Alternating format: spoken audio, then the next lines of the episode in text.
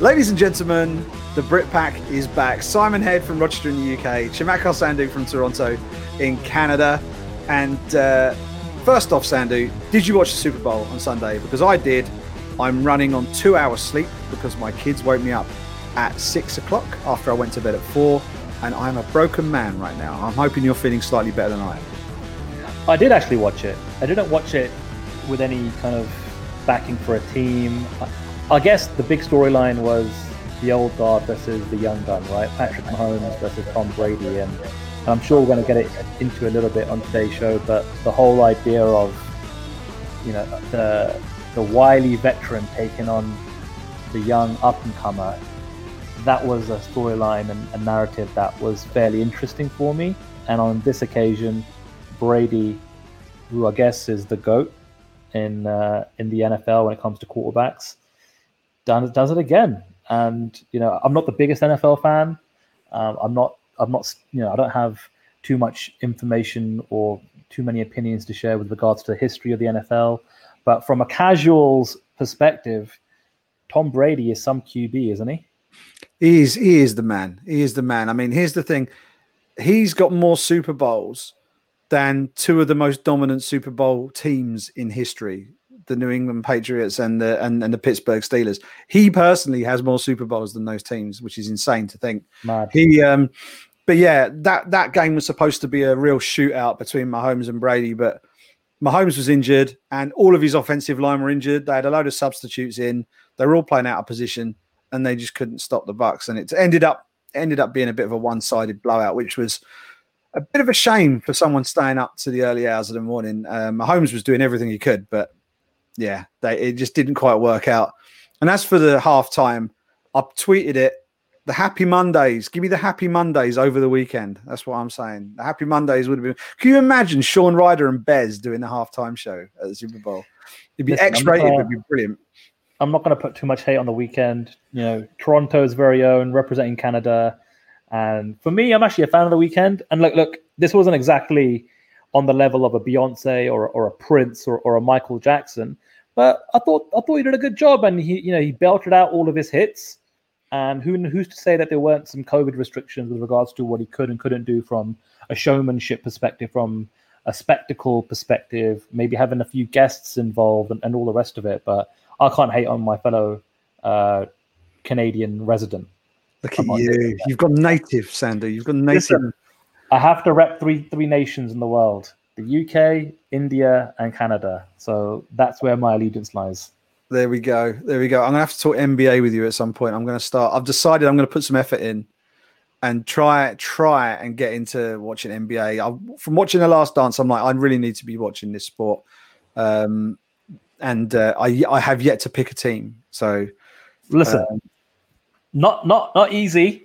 Following the NBA, if you're living in the UK, it's one thing to stay up on a Saturday night watching a UFC card. It's a whole other ball game to follow a team and watch them 2 to 3 times a week, or try and just to keep up with what's happening with regards to the live broadcasts of games. So more power to you if that's something that you're willing to do this year. I don't sleep anyway. You know me; I'm like a vampire. So it doesn't.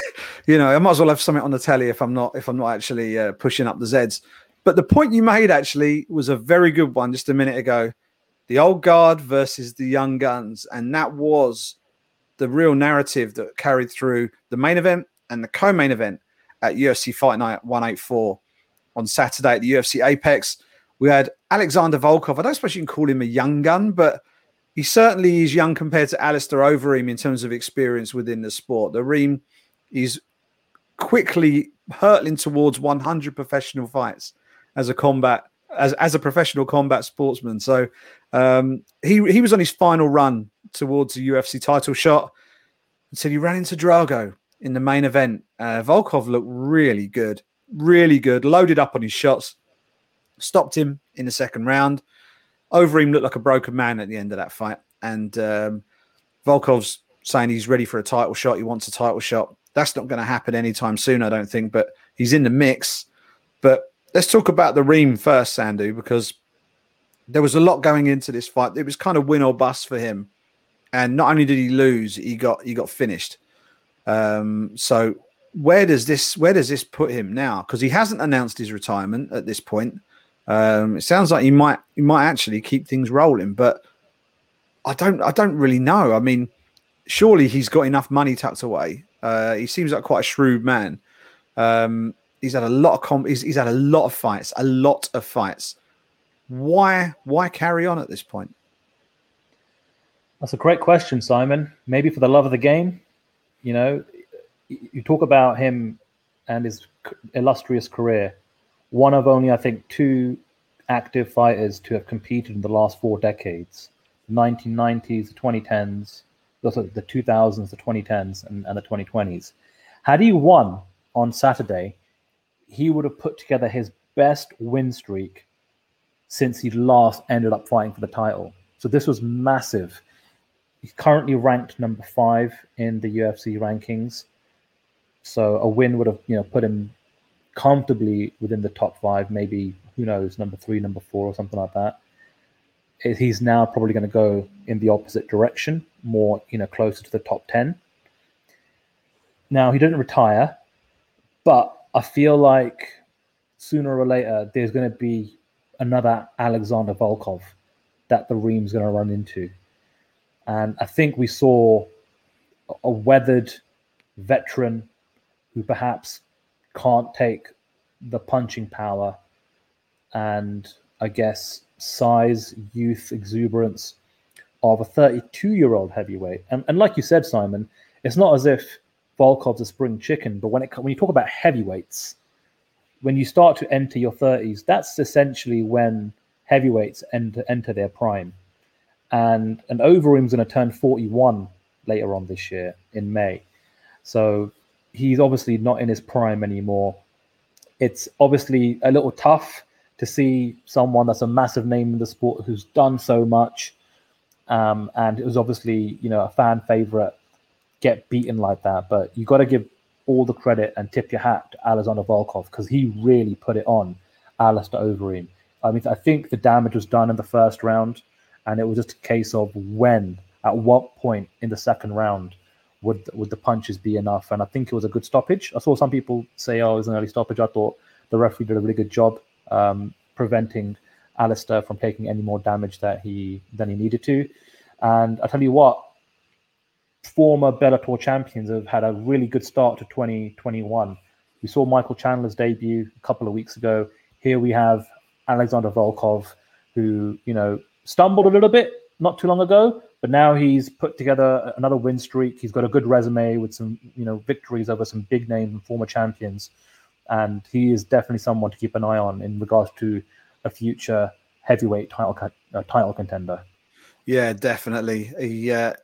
He's getting better with each fight. And for someone who he's pretty much a volume striker, Volkov, but he really looked like he was loading up on his shots against Overeem, and they really did seem to sort of make their way through the guard, and they really did seem to hurt Overeem. Overeem was on a good run of form, but we need to look at the man's record. He's had 67 professional MMA fights, 47 wins, 19 losses. Of those 19 losses, Sandu, 15 of them have come by knockout, and all 8 of his UFC losses have come via KO or TKO. That, when you're a heavyweight, is a concern. You have to be honest. I think, brain injuries and all the rest of it. He's not being caught cold by, a fellow flyweight or anything. You know what I mean? These are the biggest, heaviest dudes that you'll find in combat sport, and they're fighting with these little 4-ounce gloves on, and he's taking a lot of shots now. He's taken a lot of shots. And I just hope for his sake that whether he continues his career or not, that, he doesn't end up with the legacy of too many KO defeats. He took a lot of shots in that fight on Saturday night. And it was kind of sad to see someone who once completely tore through the field in a K1 Grand Prix tournament looking as beaten as that. I mean, obviously we've seen it before with that infamous Francis Ngannou knockout that sort of threw his head back like a Pez dispenser, that, one of the most iconic knockouts in UFC history. Overeem's got some big finishes on his record as well, beating Brock Lesnar on his debut was pretty special. And knocking out Mark Hunt was pretty special as well. You don't do that very easily. But yeah, it really is hard to see quite where Alistair Overeem goes from here. Maybe he thinks he can just bounce straight back, pick up another big win, and he's back in the mix again. But whatever does happen, it looks like Alexander Volkov is there or thereabouts. And what I was going to ask you, looking at that heavyweight division right now, there's been a lot of matchmaking that has gone on in that heavyweight division lately, Sandu. So we know that Francis Ngannou is going to challenge Stipe Miocic for the UFC heavyweight title at UFC 250. We know that Curtis Blaydes and Derek Lewis are going to throw down in just a couple of weeks' time in Las Vegas. We also know that Jairzinho Rozenstruik, who's ranked third, is going to take on seventh-ranked Cyril Gann a little bit later on as well. That might even be on 260 as well. I'm just trying to think. I think that's a Fight Night event. But what that means is Volkov doesn't have an obvious dance partner. He hasn't got anybody immediately above him. And if you look at the people ranked relatively close to him, below him, Shamil Abdurakhimov is eighth. I don't think he's in Volkov's class. Augusto Sakai, I don't think he's in Volkov's class. So maybe Alexander Volkov is the man to welcome John Jones to the heavyweight division. What do you reckon? I don't think so, Simon. If I'm John Jones and I'm the UFC, I'm saving John Jones for the winner of Francis Ngannou and Stipe Miocic, because that is just, there's too much money on the table in terms of a blockbuster pay-per-view offering. John Jones' very first fight at heavyweight is going to get so much attention, so much buzz. And I just don't think you just do a John Jones, Volkov pay-per-view main event. And you know how the UFC is, Simon. Very, very rarely will we see a pay-per-view headlined with a non-title fight. I think Conor McGregor and Nate Diaz and are just a couple of fighters that are the exception to the rule there in terms of guys who have kind of, you know, got away with that. But I tell you what I think you can do, and maybe perhaps what the UFC should do with Volkov. He's got 2 losses, Simon, on his resume during his run in the UFC. And it's against the 2 guys that are going to be fighting fairly soon. It's Derek Lewis and Curtis Blaydes. Now, Alexander Volkov's on a 2-fight win streak. So it's not as if he's on this incredible win streak and he's knocking on the door right now to fight for the title. And with regards to how we think the year's going to shape out with Miocic, Ngannou and John Jones, and then most likely you've got the winner of Lewis and Blaydes there or thereabouts going to be knocking on the door for a title shot because they are currently ranked ahead of Volkov. I think what you do with Volkov is you give him the loser of Lewis versus Blaydes, because then that becomes a rematch for Volkov to get that one back. But it also means that the loser of Blaydes versus Lewis is going to jump into a situation straight away where they're fighting someone who's literally in the same sphere with regards to where they are ranked, and it's fighting some, and they'll be fighting someone who's coming off, you know, some momentum, and someone that's building on a win streak. And also there's a history there. So I think it's the loser, not the winner. You could do the winner, but I think if Lewis and Blaydes, whoever wins it from Lewis and Blaydes, they're not going to be thinking, let me fight the guy I just beat not too long ago again. So I don't think that's going to make sense for them. So for me, Volkov fights the loser of Lewis versus Blaydes later on this year. If he can get past that test, that'll be a 3-fight win streak for him, fighting against someone that's ranked ahead of him, and then he'll really be in the mix for a title shot at some point down the road. What do you think? I like it. Yeah. It's good. The heavyweight division has got a bit of intrigue to it. There are some, you know, it has been a little bit slow and static in the past, but it feels like there's a bit of heat now. We've got that title fight between Stipe Miocic and Francis Ngannou, that is also a rematch, of course. And Ngannou's evolved quite significantly since that first meeting. So really interested to see how that goes. But there are contenders beginning to jostle for position. And there's John Jones about to join the division. So this could be a really exciting year for the heavyweights in 2021. So I think the best thing for Volkov is to turn around to the matchmakers and say, give me 2 months and then I'll be ready to go again. Give me 2 months and I'm back. Give me anybody in the top 5. Just keep me in the mix. And I think that's the best thing for him to do. If he's competing and winning, he's going to be in there. He will get a shot at the belt at some point. I think a 3-fight win streak is probably going to be enough to get him in there. I think if he gets a big win next time out, he's going to be right on the cusp of getting a title shot. Someone else who wants a title shot, Sandu, is the man who won the co-main event, Cory Sandhagen, who I've always felt that this man hasn't had the respect on his name that he really deserves. You know, he might not be the most recognizable figure in the UFC bantamweight division, which, let's face it, has got a lot of very big personalities, a lot of recognizable names in it. And maybe Cory Sandhagen isn't the most gregarious personality. He hasn't got the long decorated UFC career of a Jose Aldo or a Frankie Edgar. And he's not as well known as some of the other guys in the division. But this man is on fire. You know, his only defeat came in a bit of a shock result, really, against Aljamain Sterling, where he just got caught and got submitted at UFC 250. Other than that, he's been perfect since he's joined the UFC, you know, and it's been, with the exception of, I think, John Lineker and Rafael Assunção, it's been finishes. You know, he finished Austin Arnett, Yuri Alcantara. Then he beats Mario Bautista. Then he's got the two decision wins, Lineker and Assunção, loses to Sterling, and everyone's like, maybe he isn't a contender after all. Bounces back with a brilliant finish of Marlon Moraes. And then on Saturday night, my goodness me, early contender for knockout of the year, Sandu. Unbelievable. Certainly a contender for one of the scariest knockouts of the year. A flying knee knockout. That in and of itself is a spectacular thing. But it was pretty scary watching the way Frankie Edgar went down to the canvas and didn't move for quite a long time. I was more than a little bit worried for the man after that incredible flying knee. You felt really conflicted watching it at the time. How did you view that when it all played out? Mate, I lost my absolute mind because I was working, obviously, the BT Sport shift. And up until that moment, the broadcast prelims and the main card, while there was, you know, some very competitive fights, not too many finishes, tons of decisions across the board on this particular fight card. And then you come to the co-main event, and Cory Sandhagen takes 28 seconds to deliver a flying knee knockout over a name, the stature, the veteran of Frankie Edgar. And it just completely blew my mind. But that clip went viral, and all of a sudden, there you go. You have your one big moment from this fight card, the one big talking point.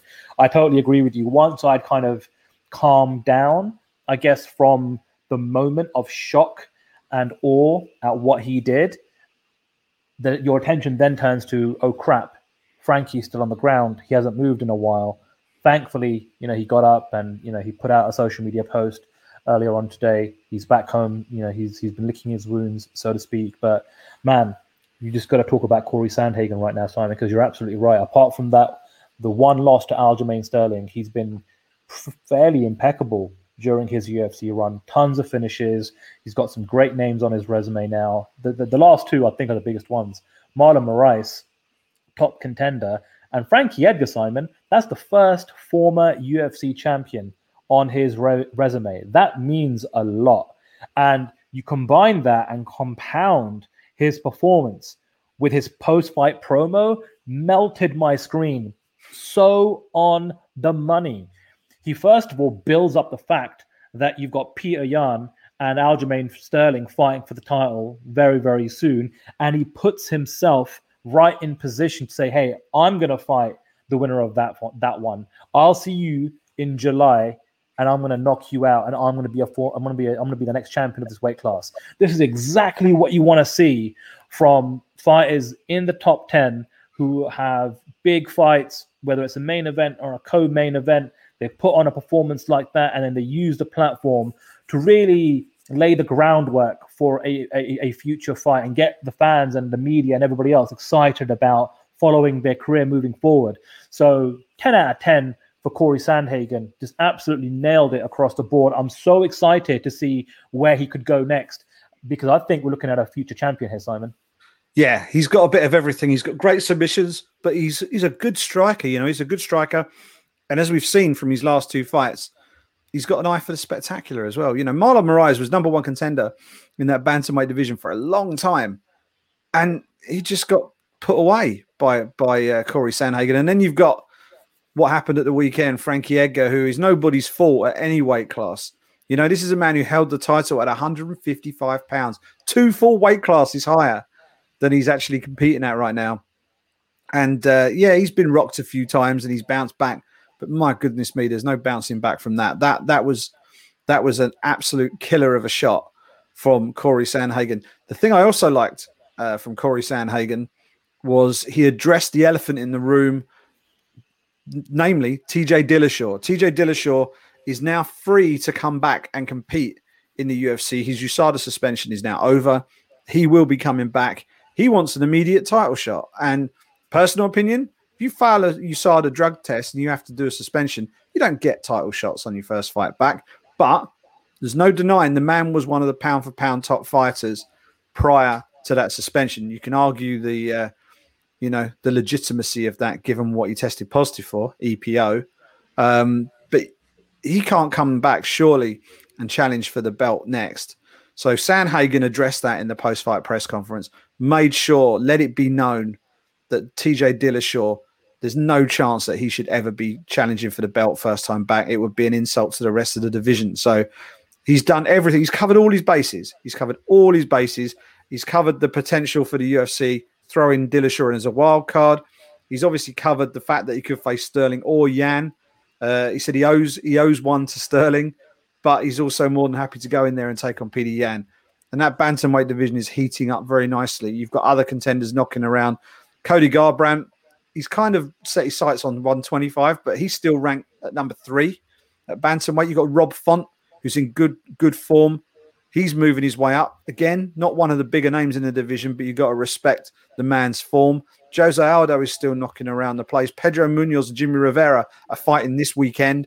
So, and of course, Dominic Cruz is still around, albeit slightly lower ranked in the division right now, but he's still very much a factor. So loads of big fights we can put on at 135 pounds. On the topic of Dillashaw, Sandu, who would you put him in with first fight back? That's an interesting one, Simon. How about Dominic Cruz? Dominic Cruz, I think, is someone that is still there or thereabouts looking for a big fight. And he hasn't fought in a while himself. And I think if TJ Dillashaw wants to come back and get like a big name, it doesn't get any bigger than still, arguably, right now, as things currently stand, the greatest bantamweight of all time in Dominic Cruz. And I think for both of them, that could potentially be the one fight that then elevates you to title contention straight away. On Dominic Cruz's side, he's got the history, he's got the resume, he's got the status as a former champion. And for TJ Dillashaw, you just need that one fight. You need that one fight over a marquee name, or at least someone that's, in the top 3, top 4, top 5 of the division. So for me, I think I would do TJ Dillashaw versus Dominic Cruz. And obviously, with Dominic Cruz's background against Team Alpha Male guys, I think it could be a lot of fun as well. So yeah, I think, again, I know Dominic Cruz is currently ranked outside of the top 10, but I feel like, with a few years out of the game, this would be a good litmus test just to find out where TJ Dillashaw is now. Now he's off the gear, if you know what I'm saying. Well, absolutely. And here's the thing, it would be a rematch, and it would be a rematch that TJ Dillashaw would want, because TJ Dillashaw was the UFC bantamweight champion. And then he got dethroned by Dominic Cruz. That was one of the big performances of 2016, January 17 to be specific, in Boston, Massachusetts. Dominic Cruz comes back to win the UFC bantamweight title for a third time, coming back off a huge injury layoff again. He had that. I think he got injured after the fight with Demetrius Johnson in 2011. He had 3 years away from the sport, came back, beat Takeo Mizugaki, and it's like, okay, Cruz is back. Then he had another issue with his other knee. That needed reconstructive surgery, out for another year and a half. Then he comes back, fights TJ Dillashaw for the belt, beats him by split decision, and that's what really writes his name into the history books as the greatest bantamweight in UFC history. That's a rematch that would sell. That's a rematch I think people would like to watch, and I think you've pitched it just about spot on, Sandu. I mean, I think he's ranked about 11th right now in the UFC bantamweight rankings, Dominic Cruz. Dillashaw obviously not ranked right now because he's on a suspension. So we'll see what they do for him next. But I think that's the perfect launch pad for either man. Whoever wins that can turn around and say, I just beat a former bantamweight champion. Give me a top five guy. Give me a top three guy. You know, I can still do this thing. So interesting to see what happens next. As, you know, we talked about the heavyweight division being a lot of fun. Bantamweight is going to be a lot of fun. And Cory Sandhagen is leading the charge right now. Another fight on that card I wanted to talk to you about, Sandy, before we go on and talk about UFC 258.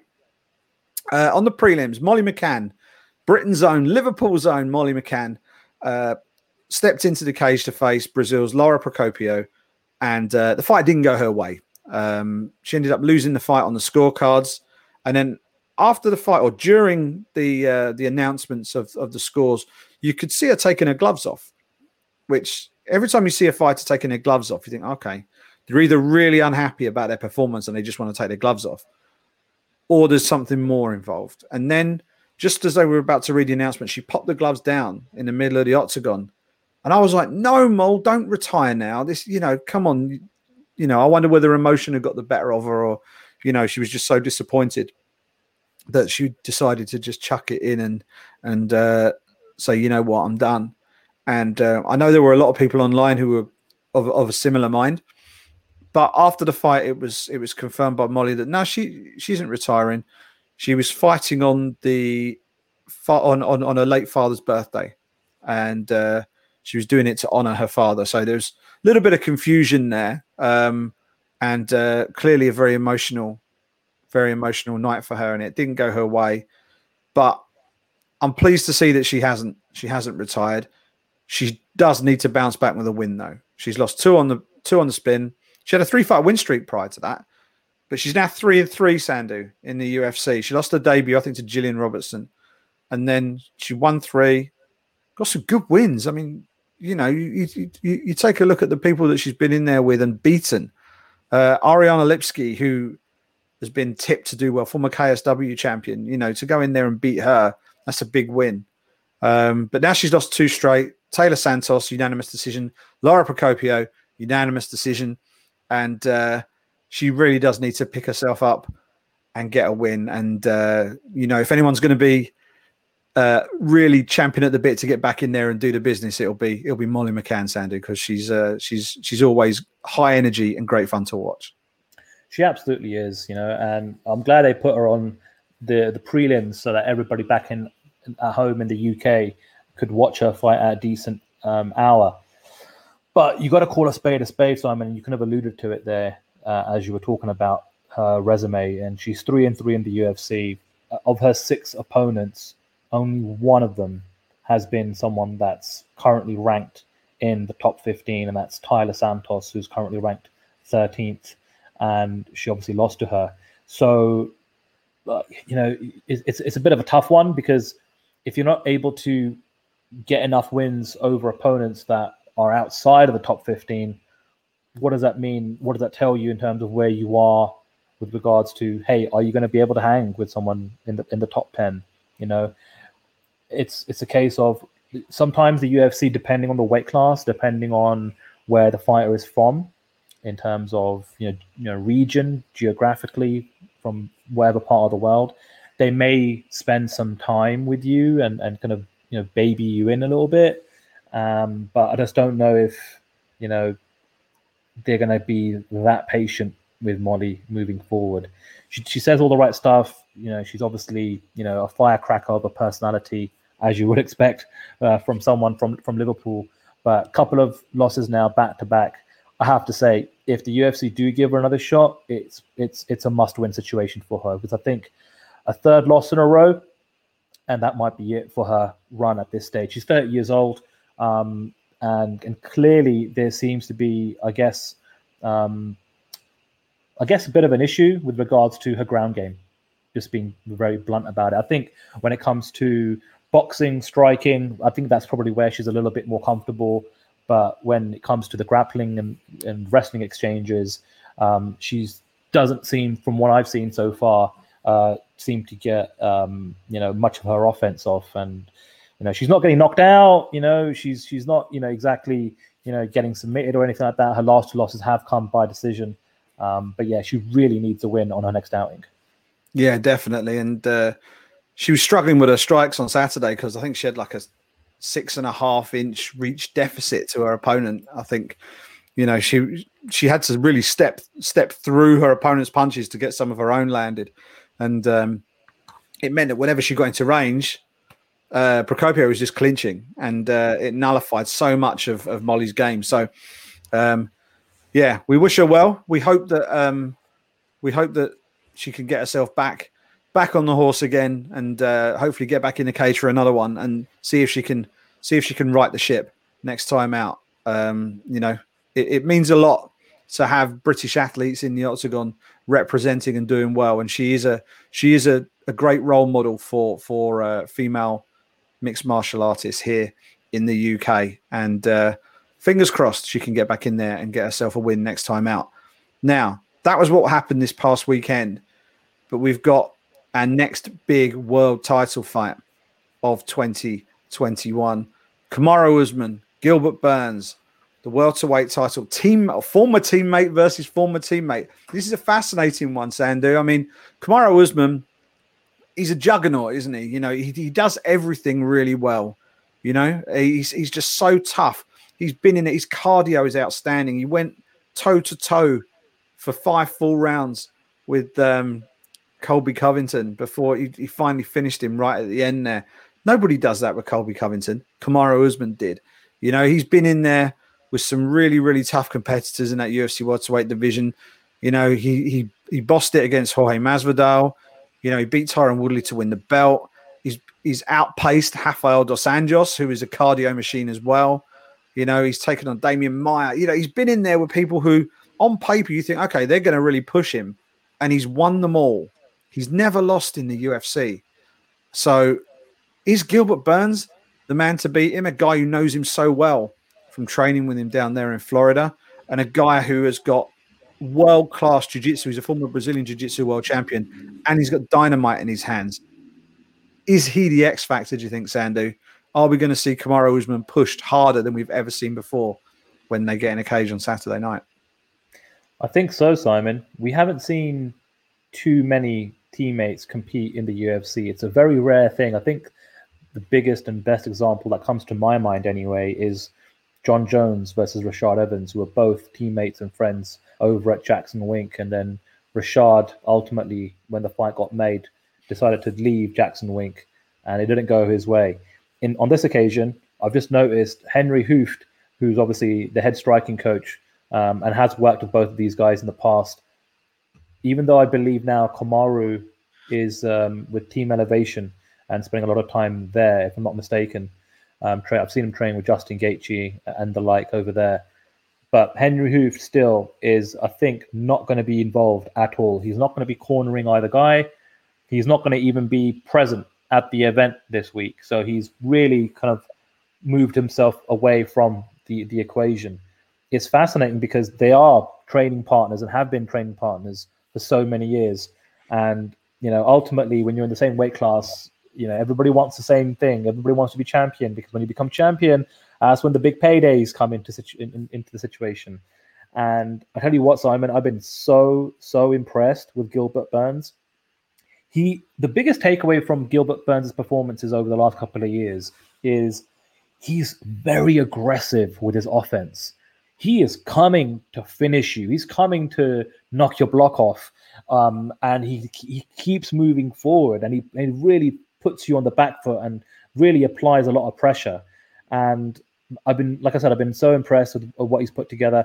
It's so unfortunate for Leon Edwards, because while that whole situation last year with Leon Edwards and the London card fell apart, Gilbert Burns was the guy that kind of stepped in, you know, and fought a couple of times within a space of a few months. He fought in March, he fought in May. He was supposed to fight for the title on Fight Island, got COVID.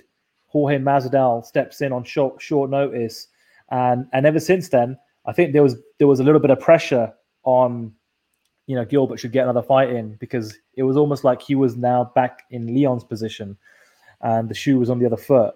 But he held his ground. They've made this title fight. Is he going to be the one to dethrone Kamaru Usman? Bringing it back to your question, Simon, I'm going to go out on a limb and say yes. I'm picking Gilbert Burns to beat Kamaru Usman. it's pretty much for the reasons I've kind of laid out already. I really love his overall demeanor and offense and aggression when he's fighting. And I feel like that's what you've got to do when you fight Kamaru Usman. And I feel like what Kamaru brings to the table in terms of his strength, his grappling, Gilbert Burns will have an answer for that. You know, with regards to his jiu-jitsu, he's obviously felt Kamaru Usman a million times in training and in sparring, so he knows what he's getting himself in for. And also, Gilbert Burns is pretty strong as well for the weight class. He's a big boy at 170 pounds. So yeah, Simon, I'm going out there on a limb. I'm saying it. Gilbert Burns is going to be the new UFC welterweight champion this weekend. It's tougher to pick than a broken nose, this fight. I think it's really, really close. I think I've gone on record on MMA Junkie. I've picked Kamaru Usman. And it's mainly the championship experience, I think, that just is that final little X factor for me. He knows what it's like to have a 5-round war. Burns has only done it once against Tyron Woodley, and that wasn't really a 5-round war. That was a 5-round beatdown. You know, Burns won that fight easily against Tyron Woodley. Burns hasn't been put through the ringer for 5 rounds. He hasn't had the pace pushed on him for an extended period of time in a fight. We know that Kamaru Usman can do that, and we also know that he can keep the pace with anybody. If you can keep the pace with Colby, you can keep the pace with anybody at 170 pounds. So I think that will be the difference maker. I think Burns is dangerous in the first 3 rounds. I think if he gets to the championship rounds, I think that's where we'll see Usman really start to assert the championship dominance. But I think it's going to be a great, great fight to watch. And, you know, you talk about Burns being strong at the weight class. He is. He is. I mean, he competed at lightweight initially in the UFC. He suffered a few losses here and there, a couple of decision losses. And then he got knocked out by Dan Hooker at UFC 226, an event that I was at. And that was back in a stage in his career where I remember Dan Hooker telling me that week, he said, Gilbert Burns is falling in love with his punch power and he's going to suffer for it on Saturday night. And that's exactly what happened against Hooker. Hooker stood and traded with him. He's a much better striker. Knocked him out in the first round. He had a couple more fights at lightweight and then moved up to welterweight. And that's been a game changer for him. He looks so much better at 170 pounds. He's filled out into his frame more. I think his cardio is better at 170 than it was at 155. But he hasn't had that consistency of being tested for that length of time under live ammo, so to speak, in a UFC 5-round fight. So, you know, he's gone the distance with Alexei Kunchenko. He's gone the distance with Gunnar Nelson, finished Maia quickly, Damian Maia, and then he went the distance in a one-sided fight against Tyron Woodley. There are question marks. And because of those question marks, I've gone with Kamaru Usman. But it is such a great fight. And it's a big fight for the gym. Sanford MMA, formerly Hard Knocks 365. You mentioned Henry Hooft there. I think he's, as you say, he's taken a step back. He's just going to let them do their thing, and then when all the business has been done, they can all come back to the family again and move on. But it must be really tricky for the gym to actually deal with all of this. And what it does show you is just what an incredible gym Sanford MMA is. They have got absolute killers in that training room across all the major organizations in the world. One Championship, Bellator, UFC. They've got some of the toughest fighters on the planet training on those mats every day. So that's what breeds champions. And you know, whoever wins, it's going to be a champion for that gym. So I'm really looking forward to fight night. I think it's a great matchup. I'm gutted, as you mentioned, for Leon Edwards, because I think if there'd been any justice in the world, he would have had his opportunity by now. But circumstances have kind of conspired against him, really. And Gilbert Burns has gone in there and taken full advantage, and he deserves his shot. Let's be honest, he deserves his shot. But I think it'll be Ann Still on Saturday night. Sandu, before we wrap up, taking a look at this fight card, is there anything else that leaps off the page to you? Because to me, it's a solid card, but it really is all about that title fight for me. I completely concur with you, Simon. I think you could even say that heading into this past weekend's card, on paper, you take away the title fight out of the equation. That the card on paper we got this past weekend, it was better than what we've got coming up this weekend. It really is top heavy.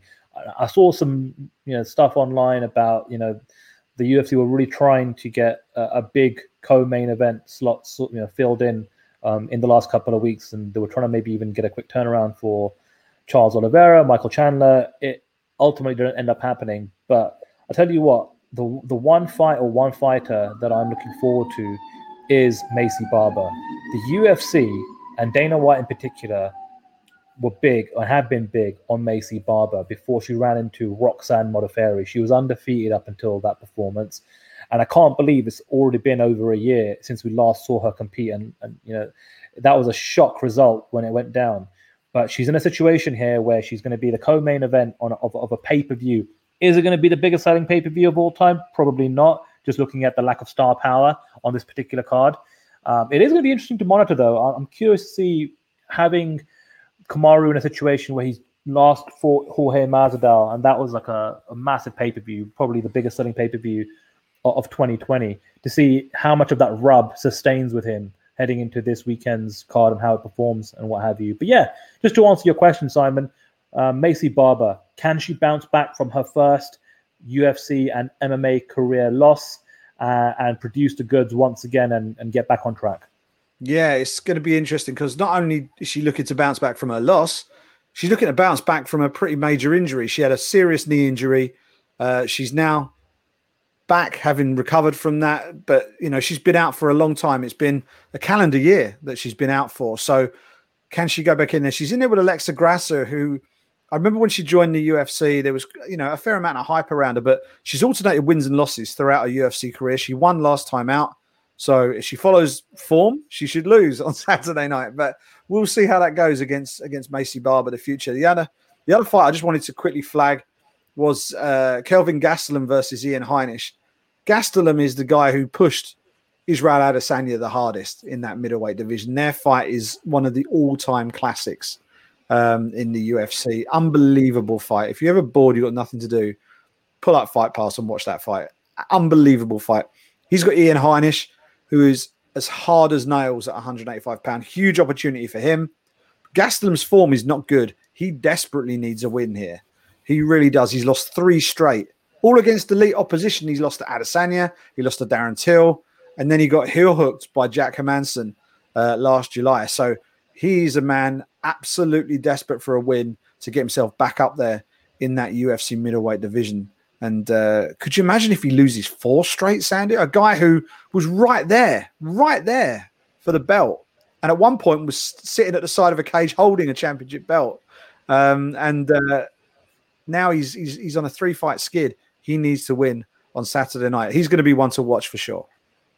Yeah, the pressure is definitely on Kelvin Gastelum. And like you said, Simon, you know, four in a row, and that, I mean, three in a row in most cases, and that's it. You're cut from the UFC. Losing four in a row, man, it'll be tough. It'll be really, really tough for the UFC to keep him around, especially as they've already gone through a pretty big cull of fighters being let go from the roster. And they're in a situation where, look, I think the sport as a whole, the UFC in general, is in a much stabler and stronger position than a year ago, heading into this virus and how to deal with it and all the rest of it.